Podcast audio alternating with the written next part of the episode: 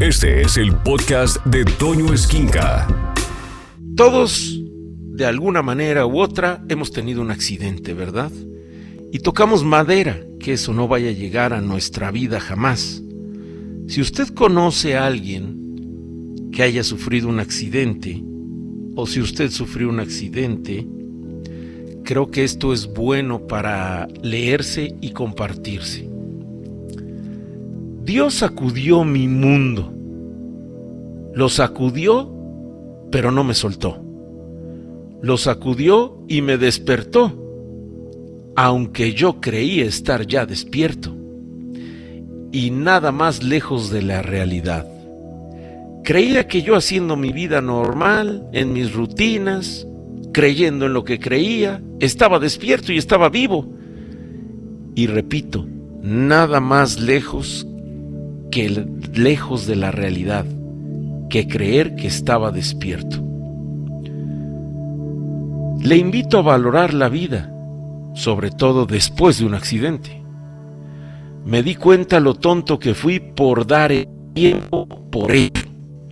Lo ingenuo que fui al pensar que no era necesario decirle a mis papás cuántos los quiero, a mi pareja cuánto la amo, a mis hermanos que no podría vivir sin ellos, y a mis amigos que el tiempo con ellos se hace ligero.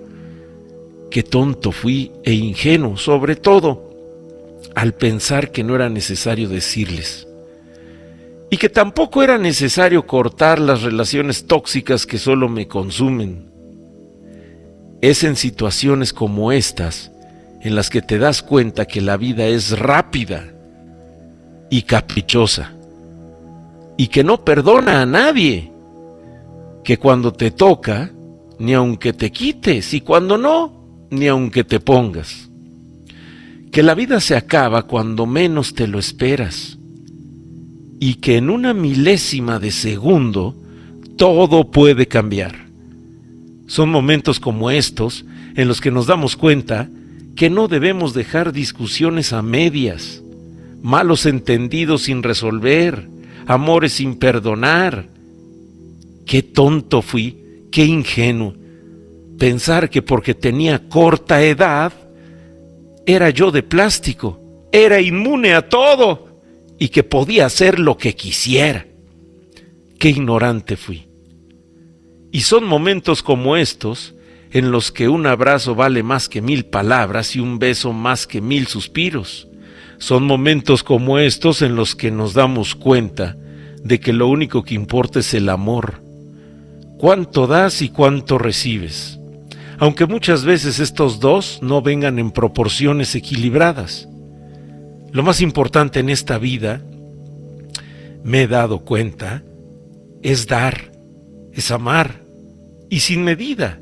Son momentos como este en los que me arrepiento de todas las palabras que me guardé, todas las lágrimas que no lloré, todas las risas que desperdicié, pero sobre todo, todos los días que sobreviví en vez de vivir.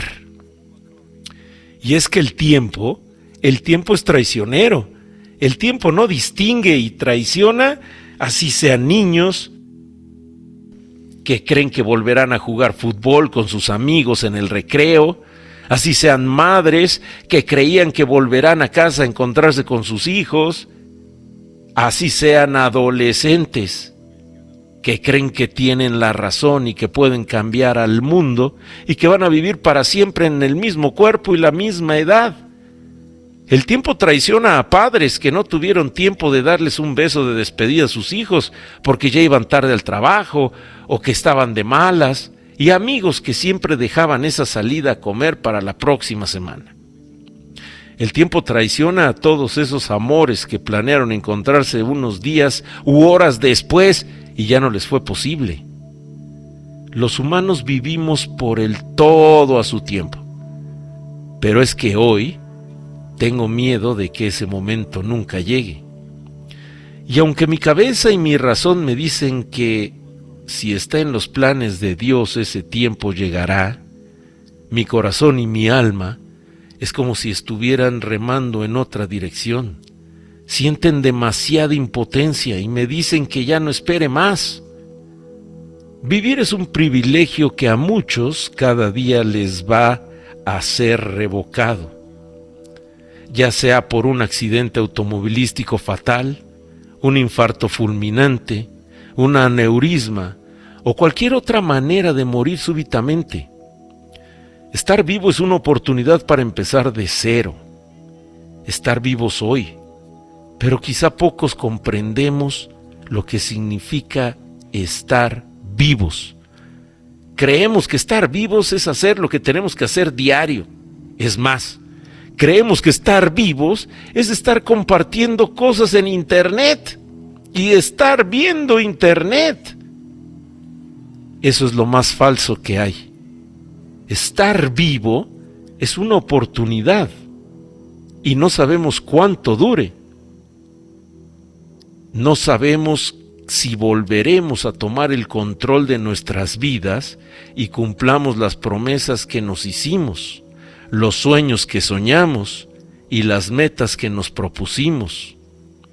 Estar vivo significa mucho más que levantarte por rutina y hacer las cosas como siempre las haces. Estar vivo es una segunda oportunidad para recuperar a aquella persona que perdiste por tu error, para pedir perdón a quien heriste, para decir todas las palabras que te guardaste, para vivir todos los sueños que no pudiste llevar a cabo o no te atreviste. Estar vivo significa mucho más. Es simplemente una oportunidad para empezar y al mismo tiempo para terminar. Yo creo que todo depende de cómo dejemos una fiesta, porque nadie sabe el momento en el que la va a dejar.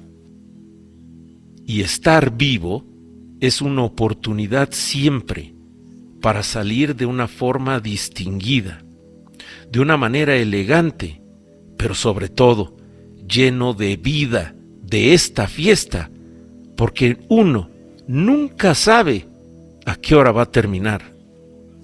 Nunca sabremos el momento en el que vamos a dejar la fiesta. Por eso, siéntete vivo, porque no estás viviendo, no estás despierto, y esperemos que nunca llegue uno de esos accidentes fatales a tu vida, donde estés a punto de perderlo todo para darte cuenta lo dormido que estabas. Vive. Escucha a Toño Esquinca todos los días de 6 a 1 de la tarde en Alfa, donde todo nace.